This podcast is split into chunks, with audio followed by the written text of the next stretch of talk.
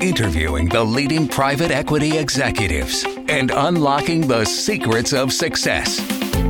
Welcome to the Private Equity Podcast with Alex Rawlings.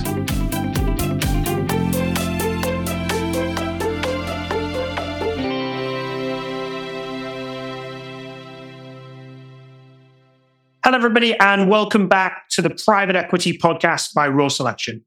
Joining us today is Jay Goldman, co founder and CEO of Sensei Labs, New York best-selling author, and member of the Forbes Technology and Harvard Business Review Council. Welcome, Jay, and thank you very much for sharing your insights. My pleasure, Alex. Thanks for having me. Hopefully, I covered all the uh, bits and pieces you've got in there, because there's quite a bit. I probably could have gone on for longer. But for all those wondering about those different elements, if you could give us a 60 to 90 second breakdown, if you please.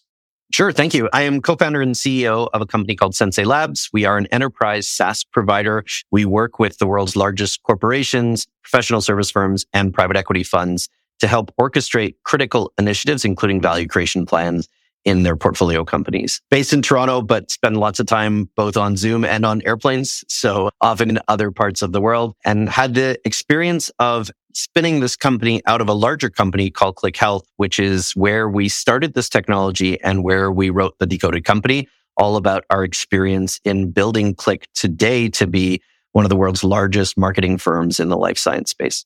Appreciate the insight. So what's one mistake that you see private equity firms or portfolio companies making and what actions would you suggest to correct them, Jay? Yeah, I would separate that between the PE funds themselves or the firms and the portfolio companies. I think we're at a really interesting moment in history from a private equity industry perspective where the need for value creation has shifted from what I'll sort of broadly call financial engineering. So we've been in an era of maybe kind of two decades of cheap or even almost free money and returns have been relatively easy as long as you were able to beat the sort of interest rate return. You could attract LPs and raise funds. And so that was a different world than the world that we're now in. And value creation has become critical. LPs are now looking for durable, repeatable value creation where your rate of return has to be measurable compared to a higher interest rate. And that has shifted attention in private equity funds. The best funds that we talk to and that we see on a regular basis are putting the emphasis on that value creation team. And in the past, that team might have almost just been a checkbox in the list of things you sort of had to have to raise funds on the LP side or to attract portcos on the buy side. It has now become very quickly thrust into the spotlight of critical component of the fund and how you're going to be able to return on the investments that your LPs have made with you. And that's true for your current set of portfolio companies who may have been partway through a value creation plan that wasn't going to actually result in the right kind of returns. It's especially true for investments that you're making today or for funds that you're looking to close. So on the PE firm side, I would say the mistake might be that you're not putting enough emphasis on the value creation side and on hiring folks into that team if you didn't already have an excellent value creation team who are proven operators who know how to build companies and how to accomplish the goals that you have to accomplish. On the Portco side, I think the biggest challenge is probably around digital transformation. And we see this in the value creation plans we're helping to orchestrate today. We also see it in companies that we talk to. If you're especially in the business of buying legacy businesses, so if your sort of fund strategy is we're going to go out and buy older businesses, maybe family run businesses that have done very well, you're talking sort of mid cap here, or maybe not the large cap end of the scale, but you're going to go out and buy those. They are going to be lagging in their digital transformation. And you're very quickly going to have to put in place a plan around how to accelerate that and the talent necessary to do it. And attracting talent into those legacy businesses may be a larger challenge than you're anticipating. So if you're not putting enough emphasis on that at the portco level, if you're running a portco that is owned by PE and you're not putting emphasis into digital transformation, that is going to be a big determinant of your ability to be successful. Perfect. So you've mentioned a few bits and now we're going to dive into, but first one, the term value creation, a very popular term at the moment and the popular private equity kind of calling, should we say. So what's your take on the kind of challenges and opportunities that private equity firms face with regards to value creation? Yeah, it's a funny term because I think it's been euphemistically used in the industry in the past to mean firing people, which is maybe not what we, you know, where we are today and what it means today in the industry. And we talk to lots of funds who are very determined to actually create value. And that is when they use the term, they really mean we are going to build better businesses than the ones we bought. And we are going to help them scale through becoming better businesses and through growing their ability to produce revenue through you know, whether that's bolt-on acquisition, whether that's geographic expansion or repricing or new product lines or whatever it may be. And it's not to say that cost reduction isn't a factor. It will always be a factor in almost every value creation plan out there. But it is maybe less emphasized than it has been at times in the past where it might have been, how do we slash costs and then turn around and resell this thing? And so I think it, it's a term that's maybe morphed a bit as the industry has changed. And I think what we're seeing now especially as the interest rates have shifted, as the need for value creation has become more prominent. And yes, there will absolutely be a cost cutting component of that, but that durable, repeatable value creation goes well beyond your ability to just slash costs out of a business and into your ability to actually create new value for it. And that is a new, a newer mindset, I think, that we're seeing emerge. So on research for you, Jay, you've mentioned the term portfolio orchestration, which is not something I've come across too often. We talk about value creation, as you just mentioned, but portfolio orchestration. So, what, firstly, what do you mean by portfolio kind of orchestration? What's your interpretation of that? Yeah, so our platform is called Conductor. And so we love the term orchestration. It's a term that's gaining ground rapidly in the industry as well. So, you know, I, would love to take full credit for that. I, I don't think we can quite take full credit for it, but I think it's a term that's starting to resonate for people. We started our focus really on what we call enterprise orchestration. So more in working directly with mid and large scale enterprise. We work with Fortune 500, certainly about 20% of our customer base, but also lots of mid and large enterprise that aren't in the Fortune list on a global basis. And so we have kind of a unique seat looking at what transformation looks like across those kinds of companies. And transformation may be a sort of capital T transformation program led by a chief transformation officer. It may just be a very large transformative program, could be a large M&A transaction, could be a large procurement cost reduction. But those sorts of large scale programs, the way to be successful at them is through orchestrating the team, less of a traditional enterprise project management approach, which was a lot of sort of rearward looking create a plan and then try to keep the plan updated and chase people for status and all of those things.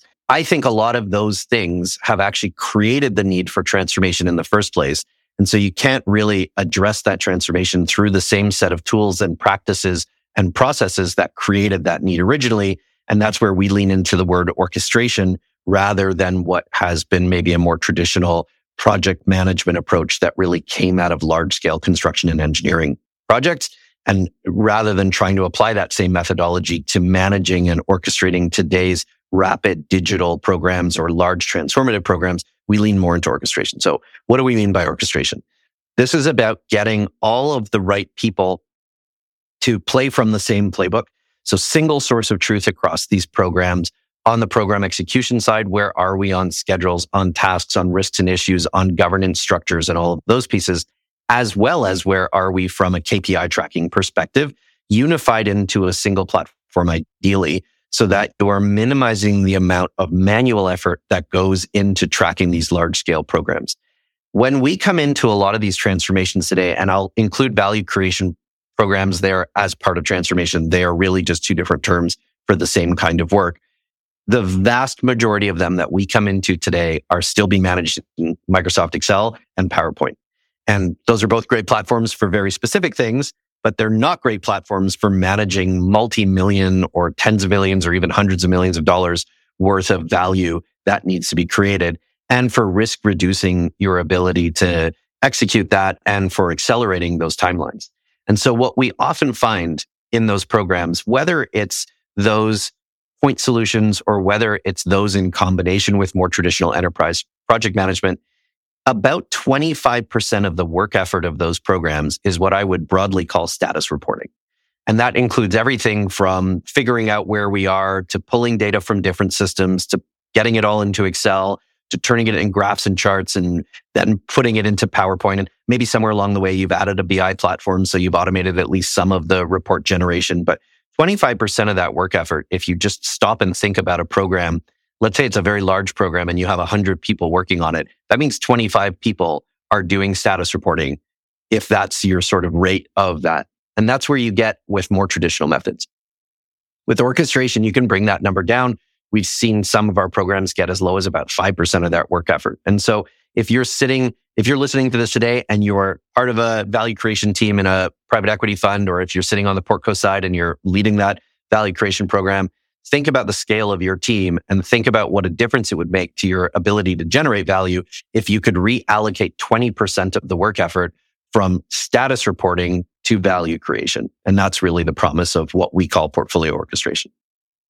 So, and also you mentioned online, which is quite key at the moment for a lot of private equity firms. The classic challenges that we were hearing. Well, there's two main challenges we've heard since COVID, really. One has been talent, which is obviously great for us being an executive search firm. And then second has been deal origination. So that's kind of switched out a little bit. And the a third one or the second, the latter has been replaced from a deal origination perspective to capital raising, which has become particularly tough. How you mentioned online about, you know, how utilizing this portfolio orchestration piece to attract LPs and raising capital. Let's obviously we want to hear uh, how that works and what, what private equity firms can be utilizing on it. Sure. I think there's an interesting tension here in that the folks who are out raising capital in most funds are not the folks who are doing value creation. Depends on your fund scale and size, obviously. And so if you're in a smaller fund, you may wear both of those hats or some of both of those hats. And so that does create a little bit of a challenge here because as LPs lean harder into, we want to see evidence of durable value creation. I'm going to keep using that term as they want to see more evidence of your ability to do that. It's a different set of people who they're talking to on the deal side when you're talking about making an investment into a fund than the people who are actually doing it. And so just one general suggestion I would make is if you've got a really great rock star value creation team, get them in front of your LPs so that they understand why you're able to do that on a repeated basis. And the more evidence you have of your historical ability to do that, the better. That is a challenge for some of the funds who are listening today because they haven't lent as hard into value creation. They haven't needed to. And so they don't have the historical evidence of being able to do that. That's where I think pieces like portfolio orchestration can come in. It's not the whole picture, but what you want to be able to show is we are putting in place, I'll just call it infrastructure. It doesn't necessarily have to just be technology. It could be repeatable plans and approaches to certain value creation levers. I'll use bolt-on acquisition as an example. In many funds, that is a key part of the strategy. And so you're going to make a platform investment and then you're going to go out and buy a bunch of companies. The approach to closing those deals and then successfully completing a post-merger integration is a highly repeatable process. It's going to vary a little bit deal to deal and geographically and regulatory and all of those sorts of things. But there's a core component of it that's highly repeatable. And so if you can go out and say to an LP, we want to raise some funds here and we're going to go out and pursue some platform investments and we're going to do bolt-ons to those. And look, we have a, an approach here that's highly repeatable. We've built out checklists of how we go through post-merger integration. We've de-risked this significantly. We've shortened the time frame involved and that allows us to accelerate our value creation. We are seeing general industry trend of hold periods creeping out closer and closer to six years. That's obviously going to affect IRR inside of funds that are holding onto their assets for longer. There are lots of funds that built their models on probably a five year hold and are now seeing that creeping up closer to six. How do you accelerate those value creation plans that are lagging behind? One way to get there is by having repeated processes that you can drop into place. That will help you to accelerate. You can show those to LPs. It will help you on the fundraising side. It will also help you on the talent side. Because if you can go out and show to an executive that you're looking to bring in, we have a structure and framework for how we approach this. There is a set of tools that are available to you to be able to do this. They're going to increase your ability to be successful at this, which is going to put more money in your pocket. It's a more attractive proposition to an exec who might be looking to come into one of your portfolio companies. So I think you can actually cover off really all three of those concerns that LPs or that funds may have today. Well, kind of building out the private equity infrastructure and building out, you know, what's commonly termed as the kind of playbook type work and being able to drop that into different portfolio companies and sharing the information between portfolio companies. Look, I speak with private equity firms day in, day out. And this is not being done to an extent that it could be. And especially, you know, we focus low middle market, executives, C suite, uh, into those firms and into those portfolio companies. Sorry, this just isn't being done. It isn't being shared. And there's some great firms that are beginning to build these elements out. And, you know, firms are going to have to play catch up to utilize that. And I love that, you know, that piece demonstrating that to the LPs and not just running it for the portfolio companies and using that as your uh, differentiating piece to, to raise capital. So, you know, I think, Alex, there's a lot of reinvention of the wheel that happens here that just doesn't need to happen. It's not creating any value. So think about something as simple as a status report. Most of the time today, that status report exists as a PowerPoint deck. And if you look across the portcos that are part of your portfolio, for those who are listening, and you think about how they present status on their value creation plan, odds are pretty good that there's no consistent format to what that presentation looks like. And every one of your portcos has developed their own format and approach to that. Every time they go and do that, they've just invested a bunch of time that didn't need to be spent. There isn't more value in having 10 different formats for status reports there is one good format for status reports and then a bunch of variations on that version. So I'm picking on it as a very small example, but there are hundreds, if not thousands of places where that same reinvention of the wheel happens just because they didn't have a format to work off of. And if you were able to hand them right at the beginning of that investment, a format and say, here's the best format for preparing your status reports. You should just use this. There's a pretty good chance that it's good enough for what they need it to be. And you've just saved hundreds of hours of time collectively across that portco from reinventing something that didn't need to be reinvented. That is at the core how you can accelerate value creation through a playbook format. But also think about all of the time that went into that from a job satisfaction perspective. That's not the exciting work. If you're attracting me as an exec to come into a portco to work on a value creation plan, it's not because I have the opportunity to build a whole bunch of PowerPoint status reports. It's because I want to get into the work of doing the actual value creation and turning a company around and helping to build something better than it was when I came into it. So the more that you can take that kind of work off my plate, the happier and more engaged I'm going to be, the more likely I am to take the job if I can see that there's a whole bunch of evidence that's all going to be true. Yeah, my immediate thing thought there is immediately goes to financial reporting within portfolio companies know, everyone's got the nuances and differences and difference in industry, but if you're pretty specialist in the spaces investing in similar type businesses, create standardization regarding reporting and build that out and have that you know, built in a software package that you can see all businesses simply, et cetera, from there. So yeah, and some of those are highly specialized KPIs, and they'll be specialized to your industry or to the lever that you're executing or levers that you're executing from a value creation perspective.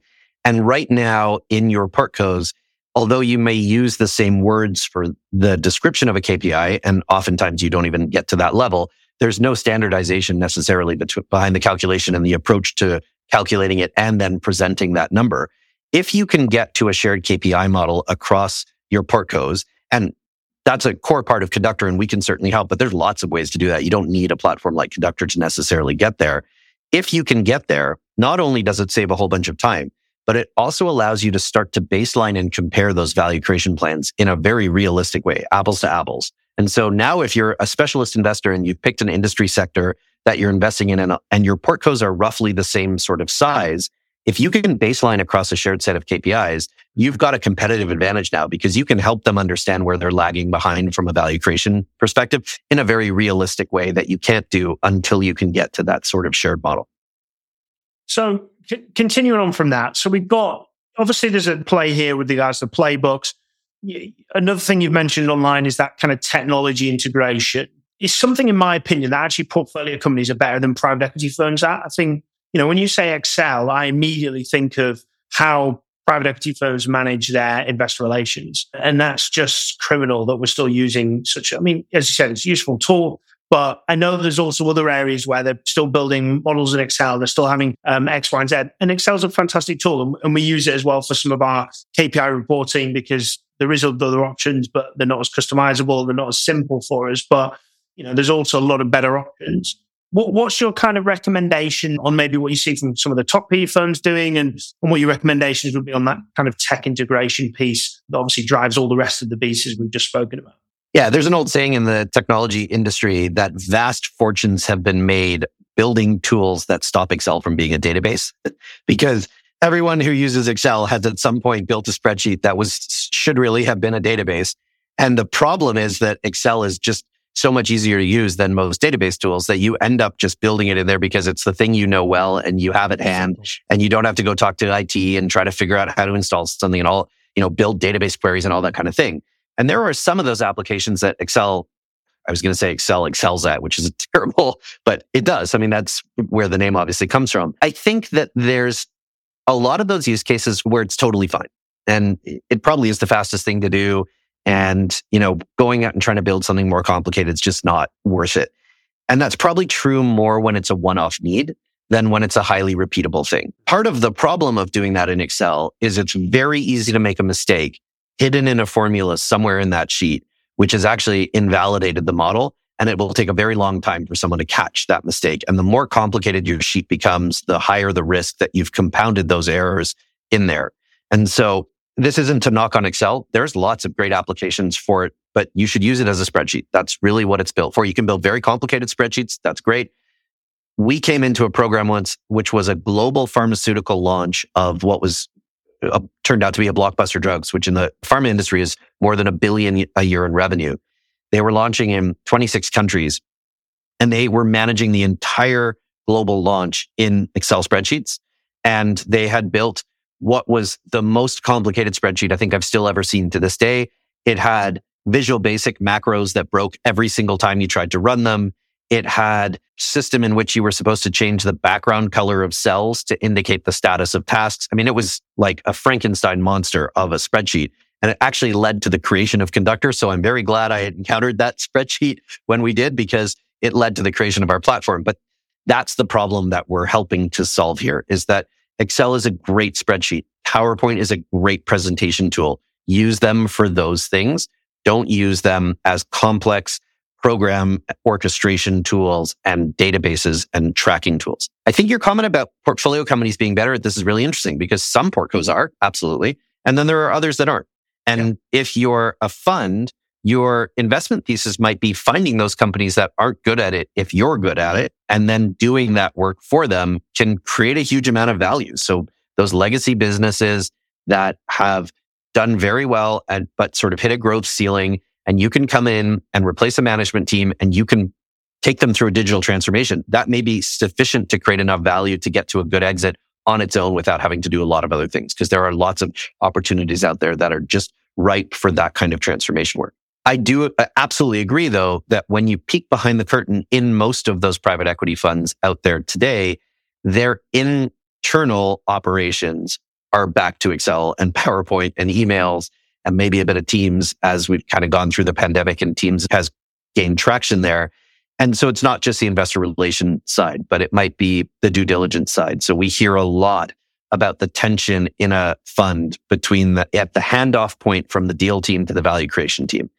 And what the value creation team gets handed is often an Excel model of why this was a good investment to make, probably a PowerPoint deck or maybe a Word document of the deal thesis and proposal, and then a directory in a SharePoint drive that might have all the due diligence documents in it. And so think about this from how you're operating as a fund here. The most critical part of this is will that value creation plan be successful? Because otherwise you're not going to be able to exit this asset on the other side, or you're going to have a way longer hold period. IRR is going to drop all of those kind of problems we've talked about. You're not setting that value creation team up for success if the handoff point to them is not as smooth as it possibly can be and that they're not equipped with everything that might make them successful. That is a great moment for technology to step in there. If you can standardize the even the file structure in SharePoint of the due diligence docs that they're getting handed so they know where to go and find the thing that they're looking for. If you can turn your model instead of just being a single Excel sheet into a working model that they can track against as they build that out, where there's a real handoff point, you're setting them up for so much more success. And that's just one example of where technology could step in. Investor relations is a big part of that as well. On the LP side, you've got routine KYC processes and whatever else that you need to do. They're taking up a ton of time if you're doing them manually through email today. If you haven't put in place a portfolio monitoring tool like an iLevel, Cobalt, something like that, and you're still getting financial reports from your portcos emailed to you in a whole bunch of different Excel formats, and then you've got some junior analyst picking through them and trying to make sense of them, you're just spending a ton of manual effort that could be easily automated through existing technology solutions. And that is a trap where the cost of those solutions looks high because you're not taking into account the real impact of the manual effort that goes into it. And not just in people hours, although people hours are expensive. It's sort of a hidden cost when we don't directly think about how much of a person or team's time gets chewed up doing those. But really the bigger impact is that all of those things contribute to your hold periods extending out. Every time you're inefficient in those, every time you're inefficient in closing a deal faster than you could have closed it, or in handing off to the value creation team and setting them up for success, if the first six to 12 months of every value creation period is just figuring out how to stand up the transformation office and hire the right executives in and put a project plan in place and do all of those kinds of things, you've just lost six to 12 months of value creation time that you could have accelerated significantly. Sorry to interrupt here. Just a quick note to highlight our new sponsor, Grata. The private equity market is rapidly shifting to a data driven, proprietary deal sourcing standard. Grata provides the window into over 7 million middle market private companies. Contact Grata so you can access the market first. Request a demo at www.grata.com. Now back to the podcast. Another last bit, my research online about you, Jay, was the uh, you seem to be the expert of the future of work, which obviously is certainly interesting from my perspective, but no doubt the audience. So let's hear it. What is the future of work, Jay? Yeah, I don't want to say I'm the expert at future work. There are lots of people out there who are thinking about this space. And I try to stay away from being a pundit as much as possible because there are so many black swan events that happen Uh, for those not familiar with the term, although I imagine most of this audience is, but white swans are highly predictable. Even gray swans are kind of predictable. Mm-hmm. Very few people expect to see a black swan. They're the sort of completely out of the, you know, blue unexpected thing. COVID being a good example, unless you were one of the people who were saying there's a global pandemic coming. We're not paying attention. But for everybody else in the world, that was a classic example of a black swan. So I try to stay away from being too much of a pundit here. But when we wrote the Decoded Company, we really tried to take a look at how technology and data were changing the workplace and how they could be used to create more talent centric workplaces. One of the big themes coming out of Decoded that I think we were maybe a little early on. The book came out in 2014, so it's coming up on its 10th anniversary. But one of the things I think we were maybe a little bit early on was really moving away from one size fits all policies into more of policies that are appropriate at the individual level. And the big shift there is the availability of data and technology that can help you adapt policies in real time. That could be internal policies about how you work with your team members, but it could also be things like governance structures. When you think about larger value creation plans here, this doesn't necessarily apply so much at the smaller or even maybe smaller mid cap size. But when you get into the larger programs and you have a really strict governance approach and you have to because you're talking about hundreds of millions of dollars and you're probably talking about tens or hundreds of people who are working on this you need a proper governance structure. But governance and agility are at opposite ends of the same spectrum in the sense that the more you crank up governance, the lower your agility gets and your ability to be responsive. And we've all felt this kind of pain when we get into highly governance structures where we have to follow a thousand step rules and there's no deviation allowed and you have to fill in this form in some terrible online tool and the form is hard to fill in and what ends up happening is you create a culture of people looking for loopholes and backdoors. How do I work around this thing because it's so painful to do the actual step you've put in place? And you're no longer a benefit to the business at this point. You're actually a high detriment to being able to succeed. And this is not necessarily, you know, you can use this as an internal example. You'll get things like expense reporting is a terrible process and everybody hates it or you'll get things like trying to go through the right project stages in my value creation plan is so painful that I'm just going to avoid doing them and I'm not going to report status. And now we've lost any value that might come out of that. We talked about in Decoded was how do you use the technology that's available? And this was 10 year old technology. So now it's even gotten much better. And especially as we're getting into the age of AI starting to have a very strong presence in a lot of companies out there, even if it's today at the generative AI large language model sort of level of chat GPT, but starting to get into more highly specialized versions of those models. Bloomberg just came out with Bloomberg GPT, which is a large language model trained very carefully around financial terms and understanding the financial market. So we're going to see more and more of this kind of thing. It becomes easier to deploy in a way where it can help us move away from one size fits all and move into adaptive governance models that really tailor the experience at the individual level. And I think that's a big component of where we're going to end up future work wise. Obviously, hybrid work, return to office, all of those things are highly pressing concerns today for leaders, whether you're on the portco side, the PE side, the LP side, it doesn't matter. We're all dealing with the same set of things. And those are difficult to predict because it's such a rapidly changing landscape. I can tell you for us at Sensei Labs, we have adopted a completely hybrid approach.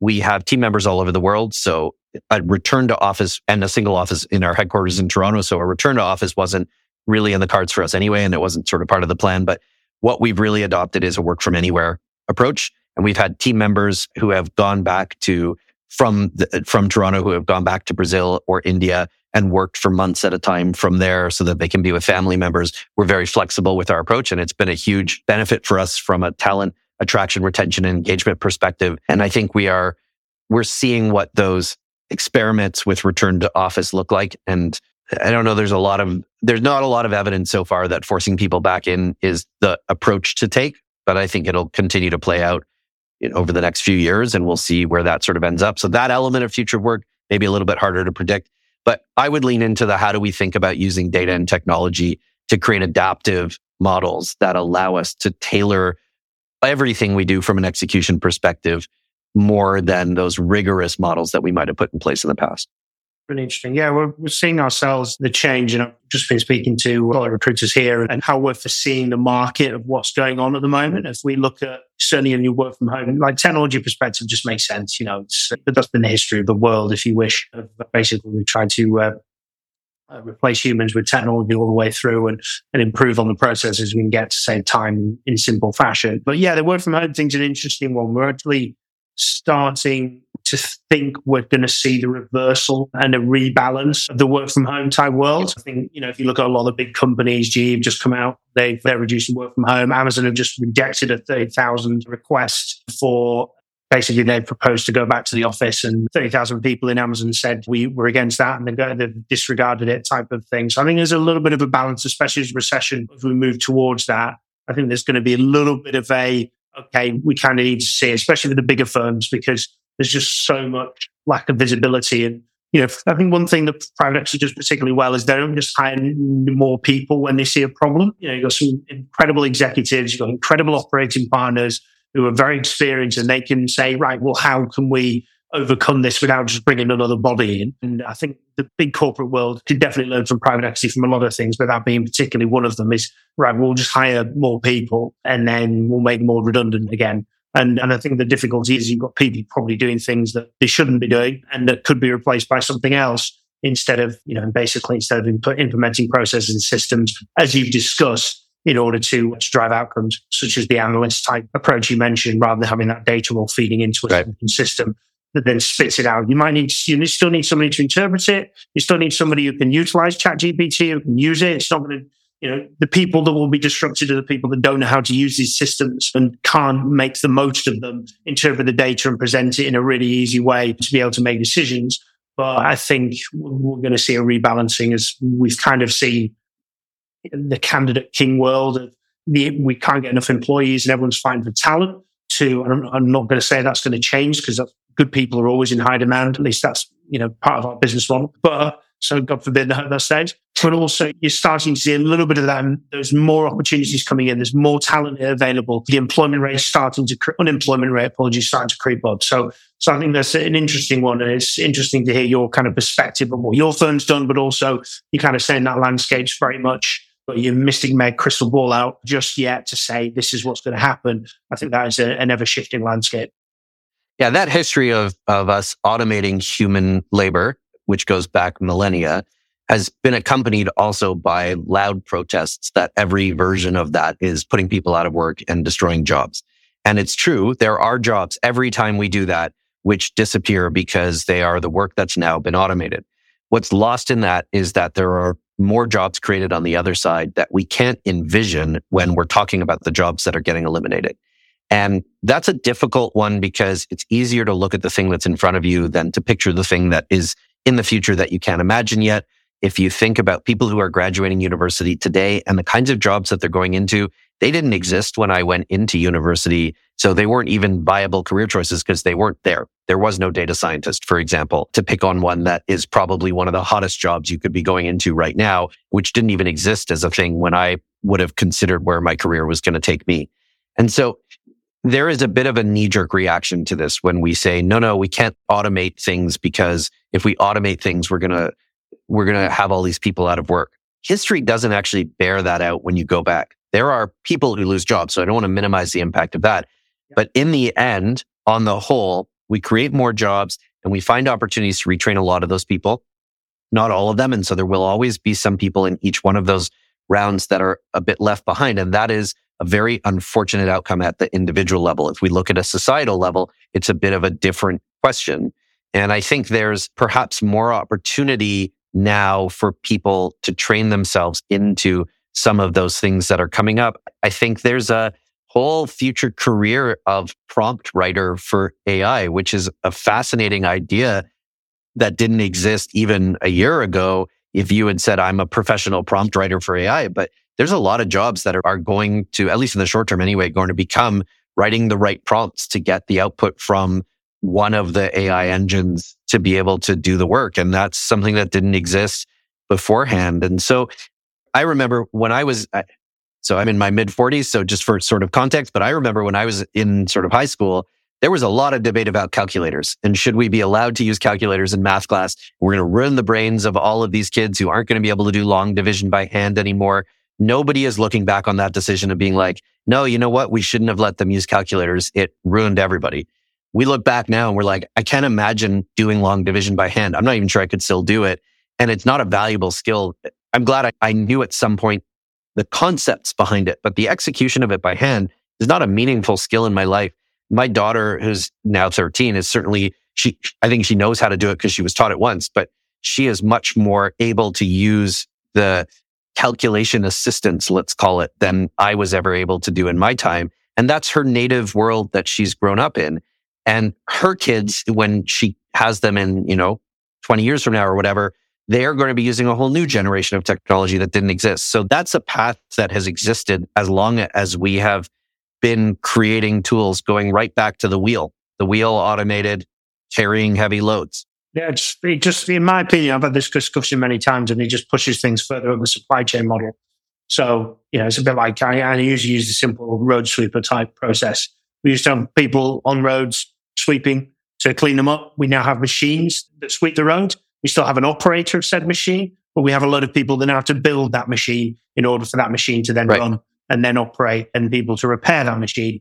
Whereas the broom makers, obviously, you know, I'm sure they have this sort of decline in their output and their production, but brush makers will still have their process because they're made of brushes and it yeah. all just fires up the supply chain exactly the same.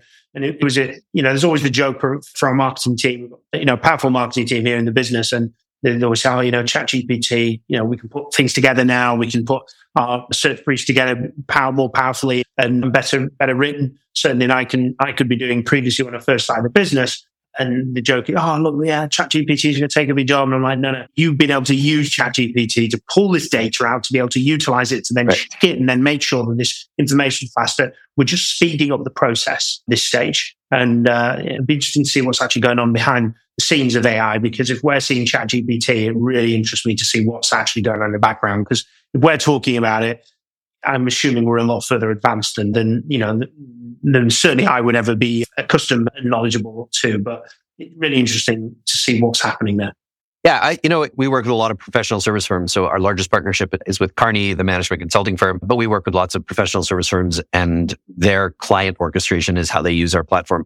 One of the things that comes up a lot there is you have thousands of junior people in those firms, actually probably hundreds of thousands, if you consider all the firms around the world, whose job is building PowerPoint decks and they are taking data from a bunch of different places and then putting it into a PowerPoint deck and then submitting the PowerPoint deck. And then next week they wake up on Monday and they do the same thing again. They go and pull the same set of data sources and there's no real value to the work that they're doing. And it's very gauging work. It's not like they wake up every Monday morning excited to go and build the weekly status report, but there are probably hundreds of thousands of people who are very well paid who work for large consulting firms. And that has been the model of them doing that. Before it was PowerPoint, they were building them by hand, but that has been around as long as there have been large consulting firms. I don't think anybody's going to be sad that component of work goes away because we can get AI to build status reports for us, or you can use tools like Conductor that automate a lot of that. And then you could layer AI on top of that. It's not that there's a union of PowerPoint deck builders who are going around complaining that they're going to be out of work. In fact, those people would love to do something that's higher value and more engaging. And those consulting firms aren't going to lose out on revenue there. Yes, today they are charging for the hours to build that deck, but it's not the hours their clients are happy about paying for. And it's not that the budgets are necessarily going to get smaller. If you went to your clients and said, great news, we've automated this very manual process that used to take a lot of time. And now we can have those people spend time on higher value strategic work. Your clients will be thrilled that you are now providing more value to them than you were before. That I think is at the core where we're going to see the biggest impact of things like ChatGPT. And I don't want to only talk about it. There's some other amazing AI models out there as well, but it's that automation of today anyway. It's the automation of that highly manual, low value work where we can get to much better outcomes faster than we were able to before. And that just frees up our time to focus on those higher value up the supply chain kind of tasks that are going to have a bigger impact. Yeah, absolutely. Absolutely. So, what do you love about the private equity industry and what do you dislike about it, Jay? I think there's so much opportunity for impact in this industry. When you peel back the ownership of many of the mid and large size companies out there, you find private equity. And there's a value chain there, especially in the technology business. We're a software company, so that's our kind of background. But if you think about it from the sort of stages of investment from a seed stage into a series A, into a series B, and eventually, if you're successful, into private equity, there's really a whole set of value creation phases that happen there. And the better investors are able to actually produce value there. We have fantastic investors here at Sensei Labs, and they have been amazing at helping us from our Series A round in our growth and into our development as a company. And that's what you should really be looking for at each one of those stages. To me, the idea that we can help power an industry that's creating that much value is very exciting for what we do. I think there's a potential downside here, although it's waning, which is that a lot of that value creation, at least in that age of sort of free money, was really on the financial engineering side. And it was less about creating actual value. And the industries over the years sometimes had a bad reputation that it was really about coming in and just firing a lot of people and then flipping the company. That to me is less exciting than the business of real value creation. And I'm glad to see that as an industry, we're headed in that direction. Absolutely. Absolutely. Was that the dislike piece? Was that purely around maybe the previous kind of area of private equity of, you know, that kind of come in, restructure, get rid of people? Yeah, I think it's a big component, but I mean, we don't see nearly as much of it anymore as has historically been true. But I think, you know, there's so much more opportunity to lean into the positive side, into that. How do we make the world a better place? And I don't mean that necessarily in, in sort of a big ESG way, although ESG is a big factor in a lot of people's conversations. Today, when we're talking to funds, there's a lot of pressure on them from LPs to be able to report on ESG data and to track it. I think we're headed to a point where government regulation is going to make that mandatory in the same way that we see financial regulation requiring certain reporting standards. And so I think we're going to see a lot more of that. And it's going to become a pressing concern if it's not already at the fund level and then therefore at the portco level. But I don't necessarily mean make the world a better place purely in sort of ESG w- ways.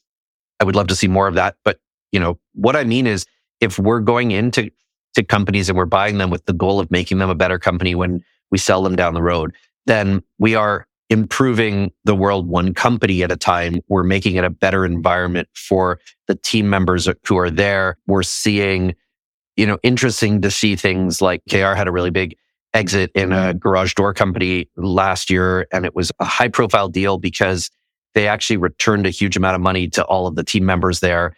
And you think about team members who are working in a garage door plant in sort of middle America, which I think is where the plant was located. And we're talking about paydays into the hundreds of thousands of dollars on the exit of that. To me, that is where there's a huge positive side to what happens in this industry when the deals are structured in a way where everybody benefits, including the employees of the company, and where we're able to create more of that kind of good in the world.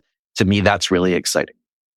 Absolutely. Yeah, that was a pretty big deal in itself without the, uh, the payout that went across uh, the team further than C suite. What are your influences, Jay? What do you read? What do you watch? What do you listen to? And uh, you would recommend that others check out? I try to read and listen across a very broad range of things. So less about you know, focus necessarily on our industry or the technology industry. Lots of great podcasts out there. If you have a broad range of interests, I think you can find lots of things that are appealing, whether it's from a tech investing perspective or, you know, I'm, I personally am a huge fan of design. One of my favorite podcasts is 99% Invisible. Highly recommended if you're a fan of design or of the built world. They cover a very wide range of topics that are just really interesting. So I try to vary as much as I can. I've got a, a nasty book buying habit, which is evidenced by the scale of my bookshelves. And so I, I've shifted mostly towards Kindle at this point just to save space on the bookshelf. But uh, one of the things that I started to do is I, I, created an Amazon wish list. And every time somebody gives me a book recommendation, I add it to the wish list and I put in a comment